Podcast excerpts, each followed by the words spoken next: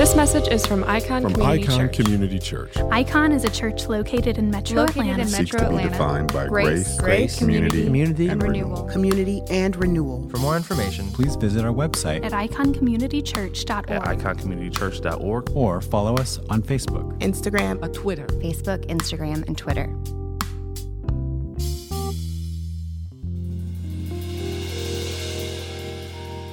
Whenever there are major tragedies, whenever we know people that are going through really hard times, there are a lot of ways that we could respond. And there are several ways that we probably should respond. We listen, we, we see, we learn, we feel, we want to be present, we want to know how we can be helpful. Sometimes, uh, if we're not knowing how to be helpful, there are phrases that we will uh, repeat. And we mean well when we say them. We want to convey to the other person that we care about what they're going through. We want to convey to the world that we care about the issues that are happening. And so we say a phrase uh, ho- with the hopes that it will convey something uh, hopeful to someone else or to other people. And that phrase uh, is, is encapsulated by these words thoughts and prayers. Something horrible happens, and I just want you to know my thoughts and prayers are with you. My thoughts and prayers are for you and your family. My thoughts and prayers are for the people in that other country that are dealing with hard things. My thoughts and prayers are for that community within this part of the country that are that's dealing with hard things. And to many to in, in many ways those are great things. It's very important as christians that we think deeply and that we pray fervently for things to, to happen right? To to see the kingdom of god uh, making itself made manifest in all the ways where we don't see god's kingdom on display. So hear me when i say thinking and praying is a part of the christian life but be very careful. Thoughts and prayers should never be a substitute for action, nor should they be a pretext or an excuse for inaction. Anytime our thoughts and our prayers are not met with or uh, uh, in concert with actual action, our thoughts and our prayers display a dead faith, not a living faith. Whenever we offer thoughts and prayers in response to tragedy, we have to be careful because we run risk of falling prey to a, a psychological phenomenon known as moral licensing. Moral licensing is where our initially good behavior can actually make us less likely to behave well in the future. Psychologists have studied this, and researchers have shown and found that when they, whenever they had people, uh, they would study people and they would uh, spend time get, uh, questioning folks. And they found that when they had people think about a time when they had previously helped someone, they were more likely to cheat on a later task. One psychologist explained we treat our behavior like a bank account, with good behavior earning us credit in our account. And when we deposit enough deeds into our moral bank account to make us feel like a good person, we sometimes use this as an opportunity to slack off. Today, think about what we can do. We can easily broadcast our wishes of thoughts and prayers with a quick tweet or a, a, a like on Facebook, and the threat of moral licensing begins to loom large. And we're all in danger of publicly offering our thoughts and prayers, giving ourselves pats on our backs for offering support, and then failing to do anything else. But again, prayer was never meant to be a substitute for action. Jesus didn't merely tell us to pray for those in need, He said to help them, to feed them, to clothe them, to welcome them. The brother of Jesus reiterates this point in our passage today. Ultimately, what we're going to see uh, from the half brother of Jesus, James, what we're going to see from James is him extending out this theme that he's been building upon from the first uh, chapter that we've gone through now. This idea, this very practical gospel, right? A gospel, a faith with real meat on its bones. It's a faith that does that doesn't just think, that doesn't just feel, that doesn't just pray. It's a faith that acts. It's a faith that moves. And what he's going to show us is the difference between a dead faith and a living faith. A dead faith can think and talk, but doesn't move. And a living faith will actually move and be about real action. So, as we go through this, this is the passage that if you've been in church or been around Christianity in any sense of the word, you have heard this passage before. But walk through this with me and ask yourself the question Is my faith, this faith that I profess, is it a living faith or is it a dead faith? Let's start with James chapter 2, verse, verses 14 through 26 to the end of the chapter. What good is it, my brothers and sisters, if someone claims to have faith but does not have works? Can such faith save him? If a brother or sister is without clothes and lacks daily food, and one of you says to them, Go in peace, stay warm, and be well fed, but you don't give them what the body needs, what good is it? In the same way, if it doesn't have works, uh, in the same way, faith, if it doesn't have works, is dead by itself. But someone will say, You have faith, and I have works. Show me your faith without works, and I will show you faith by my works. You believe that God is one, good. Even the demons believe, and they shudder. Senseless person, are you willing to learn that faith without works is useless? Wasn't Abraham our father justified by works and offering Isaac his son on the altar? You see that you see that faith was active together with his works, and by works faith was made complete. And the scripture was fulfilled that said Abraham believed God, and it was credited to him as righteousness, and he was called God's friend. You see that a person is justified by works and not by faith alone. In the same way, wasn't Rahab the prostitute also justified by works in receiving the messengers and sending them out by a different route? For just as the body without the spirit is dead, so also faith without works is dead. This is the word of the Lord. Thanks be to God. So, if you are familiar with this passage, uh, even if you're not, you need to know that this is a passage that is often used uh, to prove some degree of contradiction between James and Paul. Folks will look at verses from Paul that seem to indicate that there is something incongruous with, uh, with, with what James is saying here. What do I mean? Well, if you remember Romans 3:28, Paul says that we hold that one is justified by faith apart from works of the law. But here in James, he says you see that a person is justified by works and not by faith alone. You also see uh, uh, uh, Paul in Galatians using kind of a similar uh, phrase, talking about faith not being justified by works. And in each of these situations, you could easily go, well, one is saying this and another is saying that. I don't know what to believe. But we need to understand context. Context is always key. Whenever you're running into a problematic passage, I'm not saying it'll always be this easy, but many times, problematic passages, we can get down to the bottom of it when we dig into the context. And by that, I mean, who's the audience? What issues are happening at the time? What is the theme of the writer? What is the author trying to communicate in order to deal with a major issue in that particular community? Paul is talking to communities dealing with some very different issues than this, these issues that are happening in the Jerusalem church uh, to whom uh, James is speaking. So it's important to understand that in context, there's some different things here. In Romans, Paul is dealing with uh, uh, uh dealing with people who are struggling with the idea of what true faith even is. He's dealing with people who believe that true faith is only true if you're keeping these religious observances and you're keeping these, these, these uh, uh, uh, traditions that are a part of the Jewish law. And so Paul is trying to separate them and disabuse them of the idea that the way your faith is truly real is by these repetitious religious observances primarily.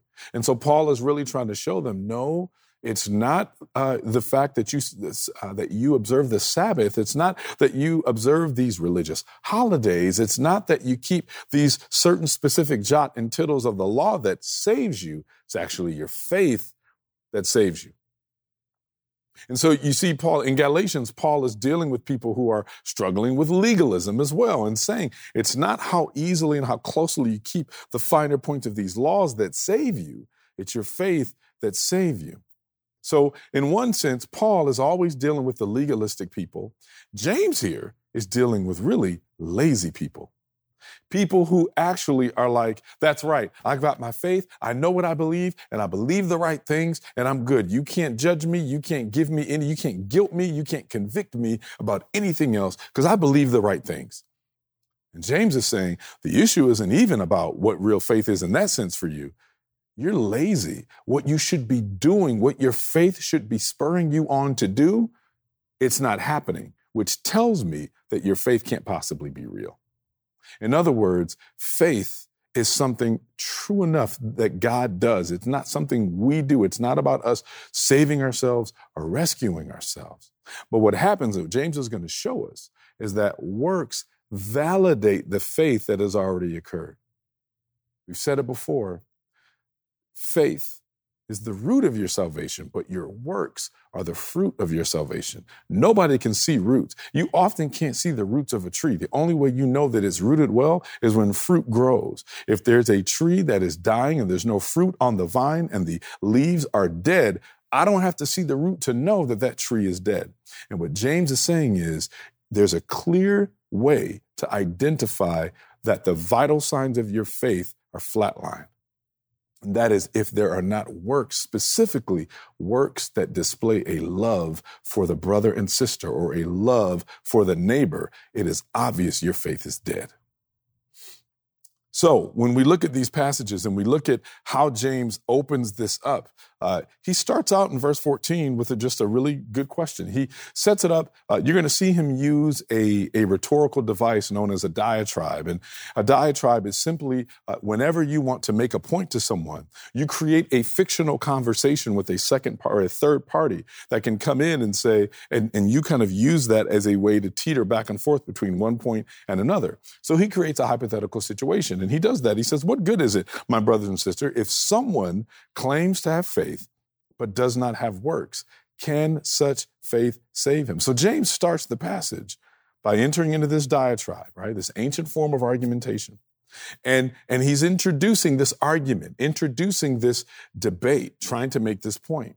You know, and this isn't new, right? Jesus has done this before. He'll say, You've heard it said, right? Uh, if someone says, uh, uh, Don't commit murder, this happens. And he starts to explain what that is.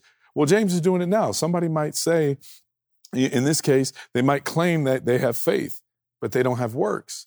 Can that faith save them? Now, this uh, imaginary voice is someone that claims to have faith, but they don't have any works to demonstrate their faith because they just don't feel that it's necessary. They, they, they're not saying that those things are bad, they just don't think it's necessary. Now, this is not a new thing, right? Paul actually writes this to Titus. In Titus 1, Paul says, They profess to know God, but they deny him by their works. Titus 3 8, the saying is trustworthy. And I want you to insist on these things so that those who have behaved in God or believed in God may be careful to devote themselves to good works. So, in these examples, right, folks profess, they claim to know God. They claim to think the right things about God, and yet their actions tell a different story. They deny them. They deny God by their actions or by their inactions. And that's why Paul says here the saying is trustworthy. Those who believe in God should devote themselves to good works. The understanding of the gospel was the same. Your faith requires good deeds, requires good works, because your faith should be the thing that motivates you into action. So bring that back to James now. Remember, James is addressing people, he's addressing someone that doesn't have these good works. They don't believe that these good works are necessary, but they still claim to have faith. So James further develops his argument. He goes further and he asks, well, that's if that's how you define faith, then do you really believe that that kind of faith can save you? Do you really believe that, that this is the kind of faith that is a saving, lasting faith? And the way he answers his own question is through this illustration. He illustrates that in verses 15 and 16. He says, Well, let me give you an example. If a brother or sister is without clothes and they lack daily food, and one of you says to them, Go in peace, stay warm, be well fed, but you don't give them what the body needs, what good is it? It's a simple illustration, right? It's not really hard to figure out what he's trying to get at. What he's basically saying is this idea that you just have all the right beliefs and you've got your own good personal relationship with God, and you've got all the right ways of thinking, you've got the right ways of praying, you know how to respond to the right issues with the right words, all of that's great. But if somebody has need, has any kind of a need, and you know that they have the need, and you still don't work to meet that need, what good is your faith? I think it's interesting here because James is one of the first ones I see to develop what the purpose, or this is the first time in his letter where he starts to develop what the purpose of our faith is, what the object of our, or the objective of our faith is. The object of our faith is God. The objective is a, new, a number of things, bringing glory to God. And that's a nice, big, all encompassing phrase that we need to spell out better because saying, oh, well, I just want God to get glory, well, what does that mean exactly? Well, James shows us that God getting glory really here means uh, image bearers being loved well by those who claim to love God. If we love God, then the way we show that is by the is is through the ways in which we love other image bearers. James here is talking specifically about those who are in that community of faith. But J- Jesus made it clear that we need to love the neighbor as ourselves. So it's beyond just brother and sister, it's any image bearer. We should be loving. That's what validates, that's what authenticates our faith. That's what proves that our faith is alive. That's what he means when he says, Can such faith, faith save him? Because if your faith isn't alive, it's dead. And if your faith is dead, you remain dead. So, so when, when, when James establishes this, he talks about someone within this community and they're in need. They're poor and they lack daily food. And someone says, Go in peace, be warmed and filled. What is that? What do you think that, that, that is displaying there? It's no different in many ways than our very almost just kind of knee jerk cliche response thoughts and prayers. I'm praying for you. Now, hear, hear me out. It doesn't mean that every issue that people are dealing with, we have the wherewithal to to alleviate, uh, to to ameliorate. Right? We may not be able to alleviate issues in their lives. We may not be able to to mitigate some of the effects that are happening to some people. We may not be able to. And to that degree, we want to be there, be present. We want to love them well, help them mourn well, help encourage them. But there are many, many ways in which we can do something to help, right, mitigate the effects that are on our brothers and sisters, that are on, that are affecting our neighbors. They're especially today as American Christians, very different from people during this time. We have far more abilities, far more levers by which we can actually affect and impact the well-being of our neighbors.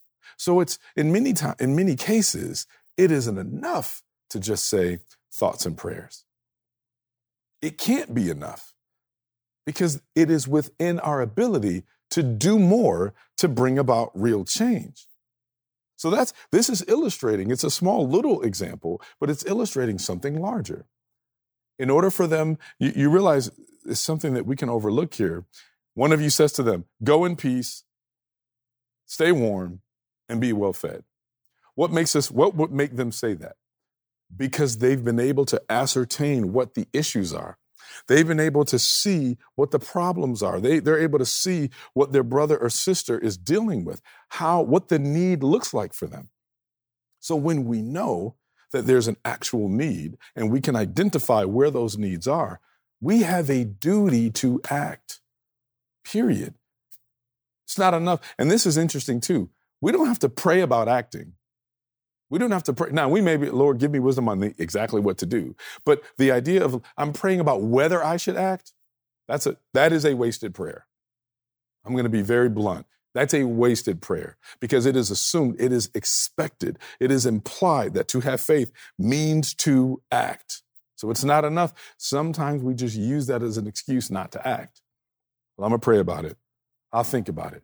It's, it's, it's sad, and, and I know it's sad for them, and I really feel bad for them. And that's exactly why, again, James says, Can such faith save them? He's basically saying, What good is that? What good is it to see somebody in their need and just offer some religious jargon? What good is it to see people specifically dealing with hard situations and just going, that's so sad, God help them? I'm gonna pray for them tonight. And maybe I will indeed pray for them tonight. Half the time we don't even do that, but maybe we do. And Lord, remember these folks uh, today. God, tr- give them real hope and show them a way to get out of their situation. That's why James uses this illustration. He wants to show us that anybody who claims to have faith and no works, this is exactly what, what they are like. It's useless. It does not help. It does not bring real change. And it is not the kind of faith that saves. It's empty, it's hollow, it's well wishes, it's religious jargon, it's pious language that doesn't do anything for anybody but ourselves. We feel really good about ourselves when we hype ourselves up on how good our prayer life is. And please hear me, it is the duty of every believer to be praying. We'll have time to talk about that as we get to the end of this series. Prayer is vitally important. That's something that we all need to be doing far more of. But if it just exists alone, there's a problem. Because ultimately, praying and our communication to God should be a transformative prayer. It should constantly transform our hearts that makes us want to love neighbors better. If your faith does not only increase your love for God, but also change how you love and who you love, then your faith is dead. Your faith should be transforming how and who you love. Period. If you don't see that kind of transformation, but you feel a lot of inner haughtiness and, and inner pride about how much you know, you know a lot, and your faith is not saving you. This is what James is really trying to bring home. He's trying to, again, you're looking at this Jewish community who has been dispersed, and you've got some wealthier uh, Christians and some poor followers of Jesus, and there are folks who are overlooking others, but they're feeling beating on their chest and feeling really good about how much Bible they know, or how much of the Old Testament, which is their Bible at the time, how much of the Torah they know, how, how many things they remember maybe about some things Jesus may have said. They didn't have a fully formed New Testament then. They didn't have a whole lot of scriptures that even recorded stuff Jesus said at the time. But whatever they had, they probably felt great about. How many times people have uh, maybe given money to something, or how many times they have uh, prayed in public, whatever it is. They were really proud of that. And yet they were not loving each other well. So James is simply saying, why don't you have any good works like just simply loving and helping those who need it? Oh, I see why. It's because your faith is dead. Now, that is a huge indictment, isn't it? One might say, that seems really judgmental. Well, this is one area where ultimately we see uh, knowing those by their fruit. This is kind of a part of that, right? Call it judgment, call it uh, us evaluating, call it whatever. That is a part of it, right? We have to see. It's not enough to just say what we believe, it has to be shown. Because if it's not shown, it's not a faith that can be trusted because it looks dead. You don't trust anything that's dead. So when you see this and and and you see James pointing this out, he's saying your faith is dead. Why? Because it's like a dead man, because it doesn't move.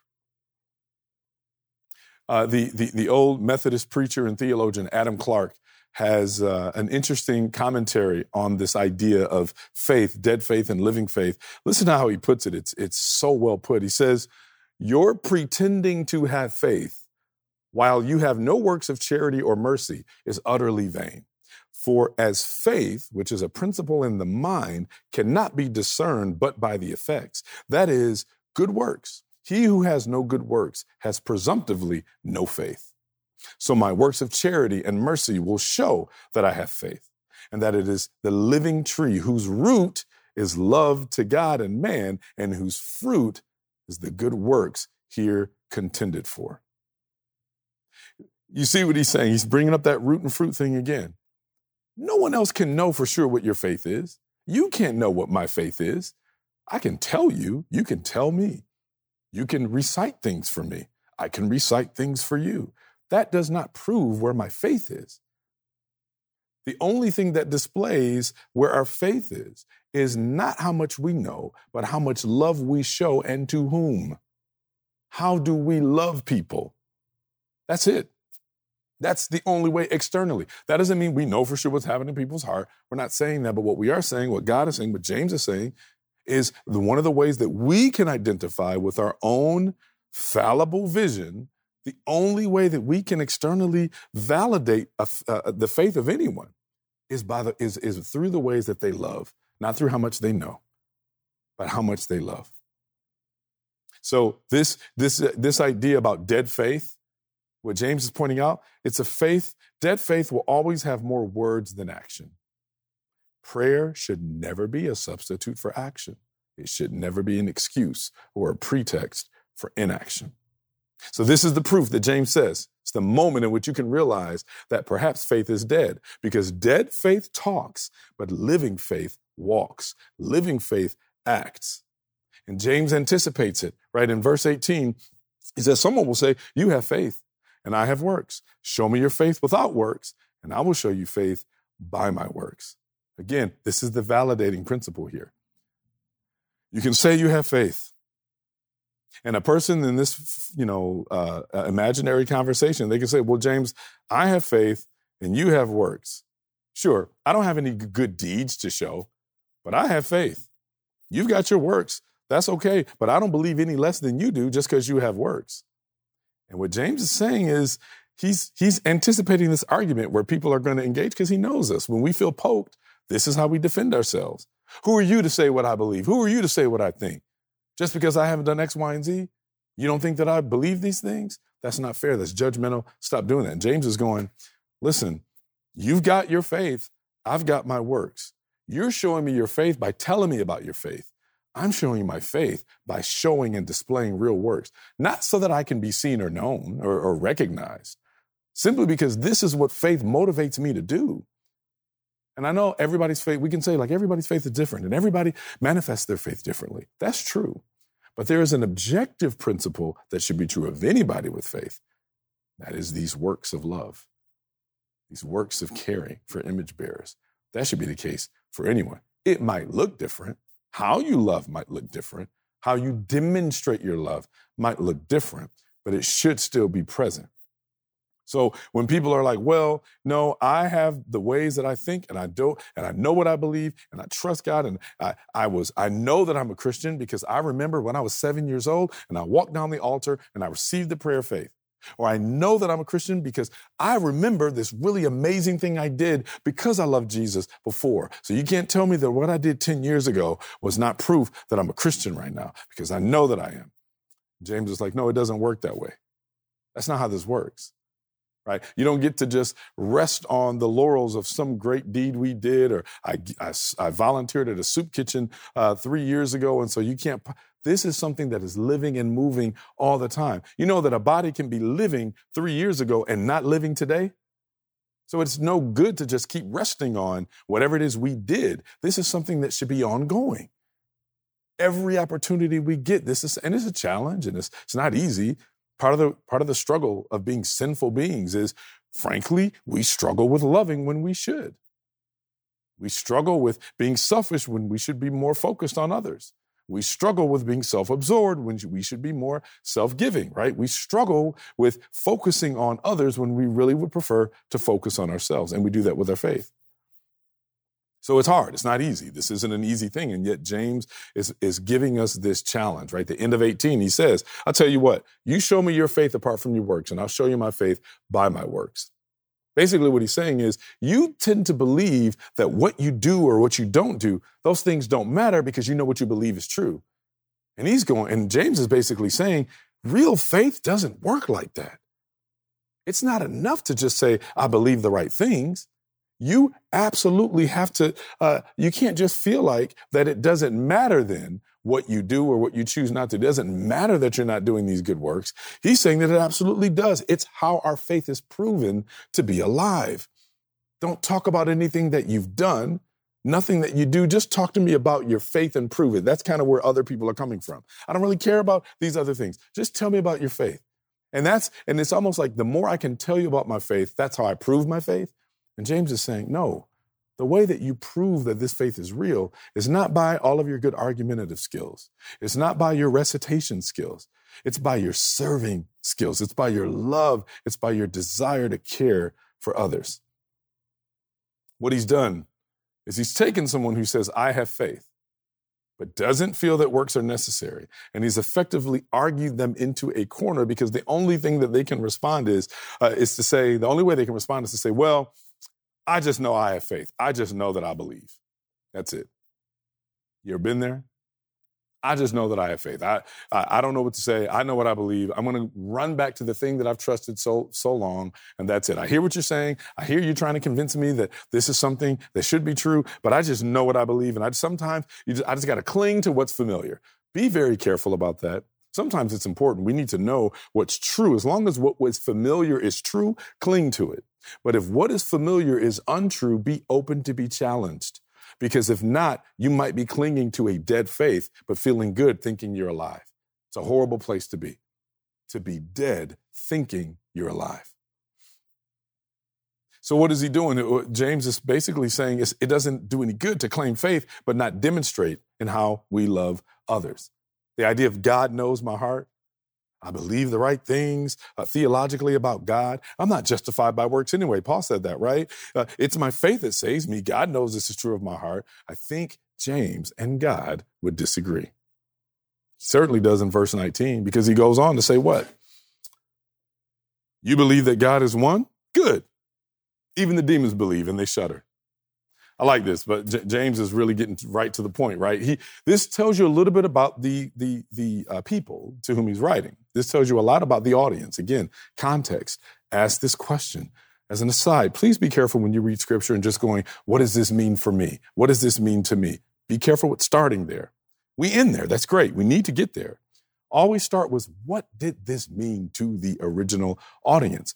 This passage is going to prove, is going to show you what was happening in the original audience. Because what, what is James doing by, by quoting this or including this in this hypothetical conversation? You believe that God is one. Okay, that's fine. What is he referencing there? James is referencing something his Jewish audience knows all too well. Every single Jewish listener or reader had this memorized. You know why? Because this is something called the Shema. The Shema is something that comes from Deuteronomy 6 4. Every good Jewish boy and girl learned this, memorized this, and recited this every Sabbath. And the Shema is very simple, it's very basic, and it says this Hear, O Israel, the Lord our God, the Lord is one. You shall love the Lord your God with all your heart, with all your soul, and with all your might. That phrase, that statement, was the basis of the Jewish profession of faith. And what does it begin with? Recognizing that God is God and there is no other. And, and this is this was the Jewish kind of monotheistic profession in a polytheistic world. It was very important because the culture of the day, the time, those times, it was always so many different religions and so many different gods and so many different ideas. And so it was important to remember, regardless of what cultural issues bombard you, cling to the truth that there is only one God. The Lord our God is one. This monotheistic pro- pro- proclamation in a polythe- polytheistic world. And that's where their faith began, as recognizing uh, who and what God is and how that separated them from the rest of the world. That's a true thing. That is good theology. And James is saying, that's great. You've got really good theology about who God is you proclaim and profess true things about who God is. You recognize who God is. You, you, you identify these aspects of who God is and you say it. And those things are true. So here's what he's saying. Sure. You believe that God is one. You believe that there's one true God. You believe the right ideas about God. But is that all that your faith requires? Is that the only thing that it requires is making sure that internally you have all the right inner workings or all the right inner thinkings about who God is? Is that it? Is that the kind of faith that saves? Is that the kind of faith that transforms? Is this what it is to, to follow Jesus? Is just to make sure you believe all of the right things? Then he says, well, that's if that's it, really good argument and a tool here. If that's the truth, then what separates you from a demon? Frankly, demons have better theology than any of us. They were with God. They know more about God than any of us do. And he says the demons believe and they tremble. They, in many ways, the demons have more reverence for God than we do. They real not, they realize the holiness of God. They realize they are not holy. They realize they are not worthy, and they tremble whenever the very presence of God is near. So I ask you again, is what you believe alone enough to show a real saving faith? Just the fact that you believe the right thing. Is that enough? He says, if that's the case, there's no difference between you and the demon. They believe all the right things. They've got really good theology. They know exactly who God is. So, so where, where do you fall? Right? They, they're incredibly orthodox in the way that they understand God. And they're not worshiping all these other gods because they know who the real God is. Go a step further. Take uh, the Gerasene demoniac. Remember, if you remember uh, this this uh, uh this demon possessed man in Gerasene, and he's just walking and Jesus is walking and he gets out of the Sea of Galilee and he walks over this hill and there's this demon possessed man. He doesn't say a word and the demon possessed man just sees Jesus and he says, Oh, son of God, have you come to torment us before the time? He immediately recognizes who God is. He immediately recognizes exactly what Jesus' purpose is, him being the son of God. So the Shema, yes, it's a profession that Yahweh alone is God. That's what James is saying. It's great that you know it, it's great that you identify it, but it's only a profession that never shapes your life if it doesn't move you to action. There's no difference between you and the demons that believe if there's no transformation in how you love and who you love. Period. You're no different. Hear that. Our faith is no different than the knowledge of a demon if it doesn't change the way we love people. Can't put it more, more, more clearly than that. It's not just faith itself, or faith itself is not just rooted in believing the right facts about God. Our faith should transform how we live, how we love, and who we love. Otherwise, our faith is dead. This is the faith that is, that is rooted in who God is and this ongoing faithfulness to Him and obedience to Him for sure. But it also includes an ongoing love for others. And it's not just this internal love or professed love, it's a demonstrated love. This is where the idea that we have, well, I think, therefore I am, that the scary thing about thinking that way is that uh, the, the real center of the human person then becomes the mind. And as long as I think the right thoughts about God, then I'm good to go. That's all that's required. Faith is just something that goes on inside the mind. Faith is uh, just happens to be the playground of the intellect. It's the place where I get to have fun with different thoughts and arguments. And what that means is that Christianity has then been boiled down to just simply professing a few basic facts on a questionnaire. Do you believe Jesus is God? Yes. Check. Do you believe Jesus died for your sins? Yes. Check. Do you believe uh, uh, that, that Jesus uh, died on the cross for your sins and, and rec- uh, reconciles you to holy God? Yes. Check. All things that are true. We call that a Christian, but we completely divorce what we profess from the way that we live and the way that we love. Professing facts is not faith. There has to be more. Hear me out.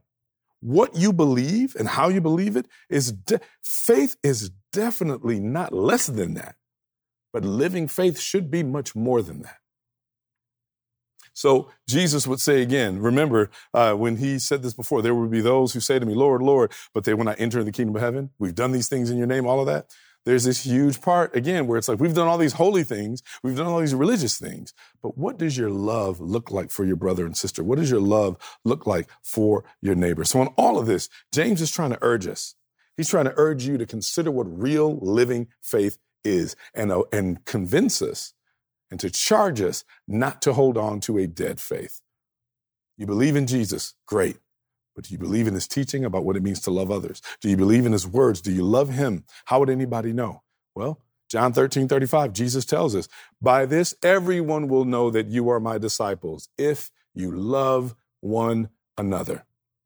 I'm going to keep restating this Think about all the good things you know about God, all the wonderful philosophical discussions you get into about God, all the wonderful theological debates that you may enjoy, or the theological debates you just avoid. whatever you enjoy or avoid, does it lead you into a deeper, more holistic way of loving others? If it does, your faith is living. If it doesn't, your faith is dead. So, what does true faith really look like? James gives us quickly two examples. He gives us the example of Abraham, and he gives us the example of Rahab. So the, the end of this chapter just ends, or the end of this chapter ends with 20 verses 21 through 25. And he walks through, he says, let me give you examples of what living faith looks like. And both of these examples are simply this laying one's life down for the love of another. Sometimes it's laying life down or, the, or, or, laying things that are important down because of our love for God. It always is that. It always is, I lay what it is that's important to me, I set it aside because of my love for God, and it gets demonstrated as such. And many times our love for God is shown, as Jesus said, by our love for other image bearers. So you see, uh, in one case, Abraham is showing, the, the example of Abraham shows what it means to love God even more than the things that are most important to us. And that is, that is really important. Because if you look at the way that James words this, it can be misleading. Because he says, Wasn't Abraham our father justified by works and offering, I'm sorry, justified by works and offering Isaac his son on the altar. You see, that faith was active together with his works, and by and by works, faith was made complete, and the scripture was fulfilled. This is Abraham believed God, and it was credited to him as righteousness, and he was called God's friend. Now he's he's building this right off of what he just said in verse 20, right? Since this person, are you willing to learn that faith without works is useless? Why is it useless? Because it doesn't demonstrate a genuine love in who God is and a genuine love in uh, other image bearers. So look at Abraham. If we know the story of Abraham, it's really interesting how his faith becomes vindicated. Uh, James uses this word justification, and you see this word used. Paul uses it uh, to be able to uh, explain what it means to truly be justified by faith, specifically by grace through faith. And what, what he's saying is, what makes us right? What positions us in a place of rightness? You know, it's a, more of a legal term that says not guilty. You can, guilt is something that is conferred upon you. The judge says and the jury says, based on the evidence, you are guilty or not guilty of this particular crime. That's it. So if you think about that and you really sp- spend time going, okay, what, it's hard because this idea of guilt is a hard one because I think many times guilt is something that we think is an emotional thing when really guilt is a judicial thing. There are many people who might feel guilty about stuff uh, and or may not feel guilty, and so they don't feel like they need to move because they don't feel guilty. But justification says it really doesn't matter whether you don't feel guilty when you run a stop sign, but judicially you are guilty. You just don't feel it. So don't use your emotions to determine if you're guilty, because guilt is not an emotional thing. Our reaction to our guilt might be an emotional thing. But justification says God has placed us and positioned us in a place where we will be rendered a verdict that says not guilty. That's what it means to be justified. That's what Paul means, and that's what James means. More so, when you are justified, that means you are vindicated. So, really, what is it that vindicates our faith? Well, he looks at Abraham and he says, Look at how Abraham's faith was vindicated. Remember what happened. Abraham had been told, You're going to have a son. Abraham had been told that your seed is going to be like trying to number the stars. So you're going to be, God has made a promise to Abraham. He told Abraham what, what was going to, or that he would have a child, and yet his wife was barren, could not have children, and Abraham was still going, okay, well, well, you're, telling me I'm going to have a son. I, I got to believe that. And Abraham's faith in that promise ended up being vindicated later. It wasn't just vindicated when he went to Sarah and said, God told us we're going to have a son.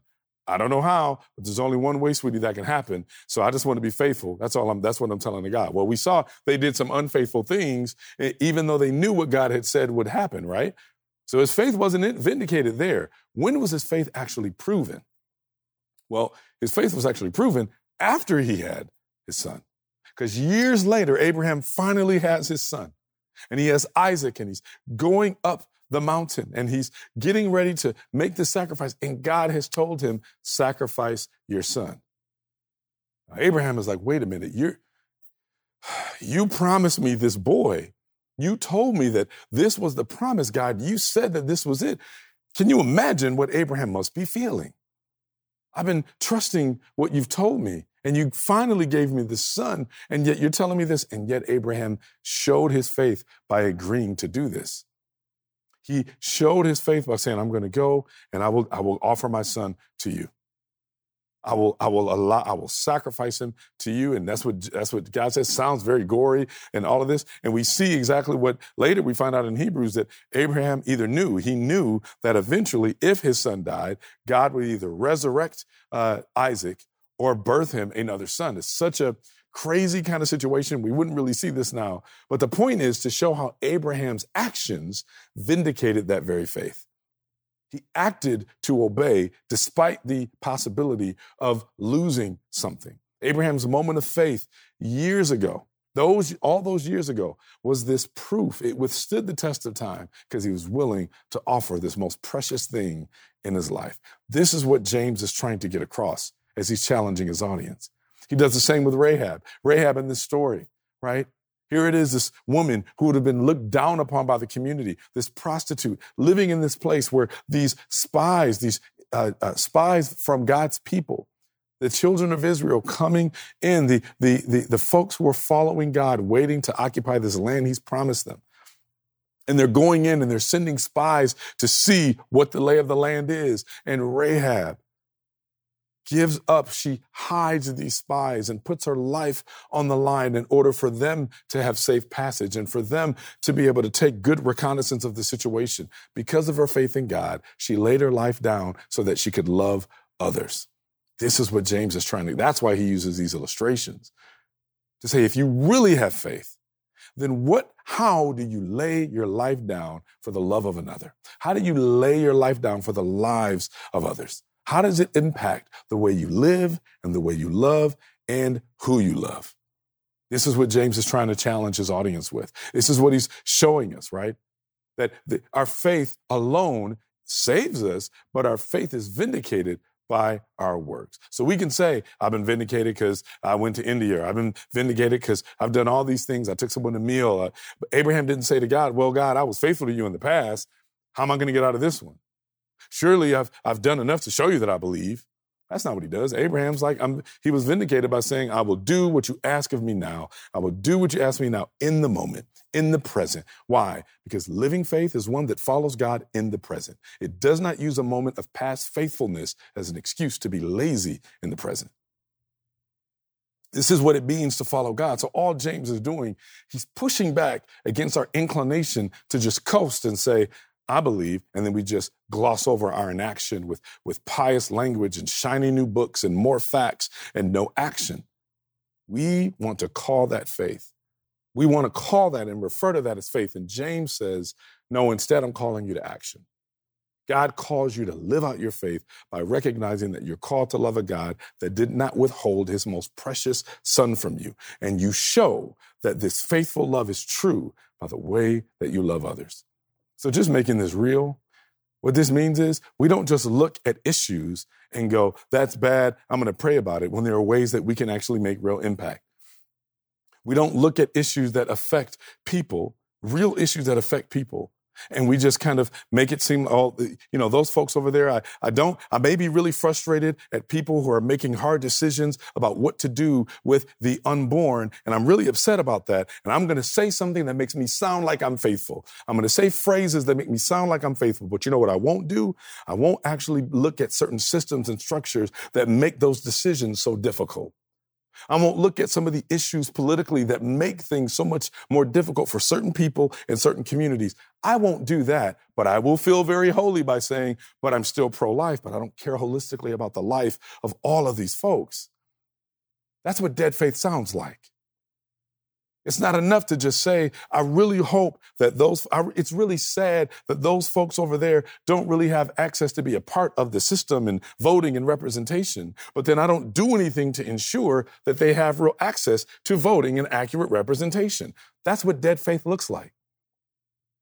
It's not enough to be able to know that there are people struggling in our own church, in our own community, in your own neighborhood and you have the wherewithal to actually make either to help change the situation or make it a little bit easier and going, I'm just going to pray for them. I hope that they make it.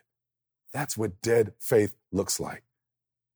We've got to figure out what it means to have real living faith and not trusting in a faith that is dead.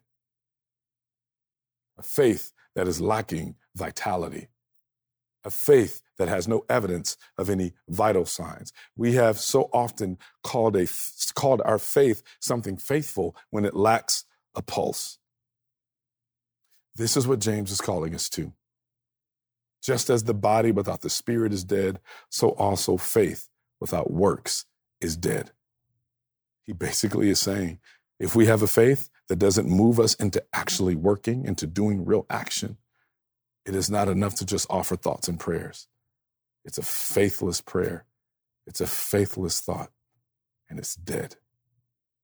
May we be a people that's rooted in the living God, that's undergirded by a living faith, a faith that moves, a faith that cares, a faith that feeds, a faith that clothes, a faith that warms. Pray with me. Father, thank you so much for your word. Thank you that we have the luxury that many of the, the, the, the, the, audience in this, to whom this letter was written, did not have. And we have so many of your words and so many of your thoughts, so much of your heart on display. The fact that we can hear these words given to us by you through the very half brother of Jesus. And we are called into this very difficult challenge for us now in our culture and our time here as Christians in America. And yet, God, I thank you that you love us so much that you don't leave us like this. You continue to call us to a deeper well of faith, a deeper well of love. God, will, will you convict us? Will you show us all the ways that our faith is so selfish? That our faith empowers us to be selfish? that our faith may even encourage us to function as a citizen in a selfish way. Convict us and break that in our heart. Lord, make us a people that proves our faith by the ways, not just in, in the things that we say and the things that we charge and the posts that we make. Let our faith be proven by the love that we show and the loving steps that we take. Father, I pray that you would uh, as we think about what it means to bring glory to you, I pray that it would not be in stuff that's rooted in our own personal aggrandizement and our ways of proving and, and showing off our holiness, if you will. God, let it be rooted in this, this jealousy for your glory that says, I want to be overwhelmed with this, this feeling of love and concern for your image bearers. Let people know us more for who we love and not what we say. It's in Jesus' name we pray. Amen. Let's receive this benediction from God, this final blessing, this promise that the God that loves us, the God that generously saved us, the God that justified us, listen to how he makes us right. And may these words spur us on to good works, like he, th- those works that he created us for. Now unto him that is able to keep you from falling and to present you faultless before the presence of his glory with exceeding joy. It is to the only wise God, our Savior, be glory, majesty, dominion, and power, both now and forever. May all God's people say, Amen. God bless you. Praise God from whom all blessings flow.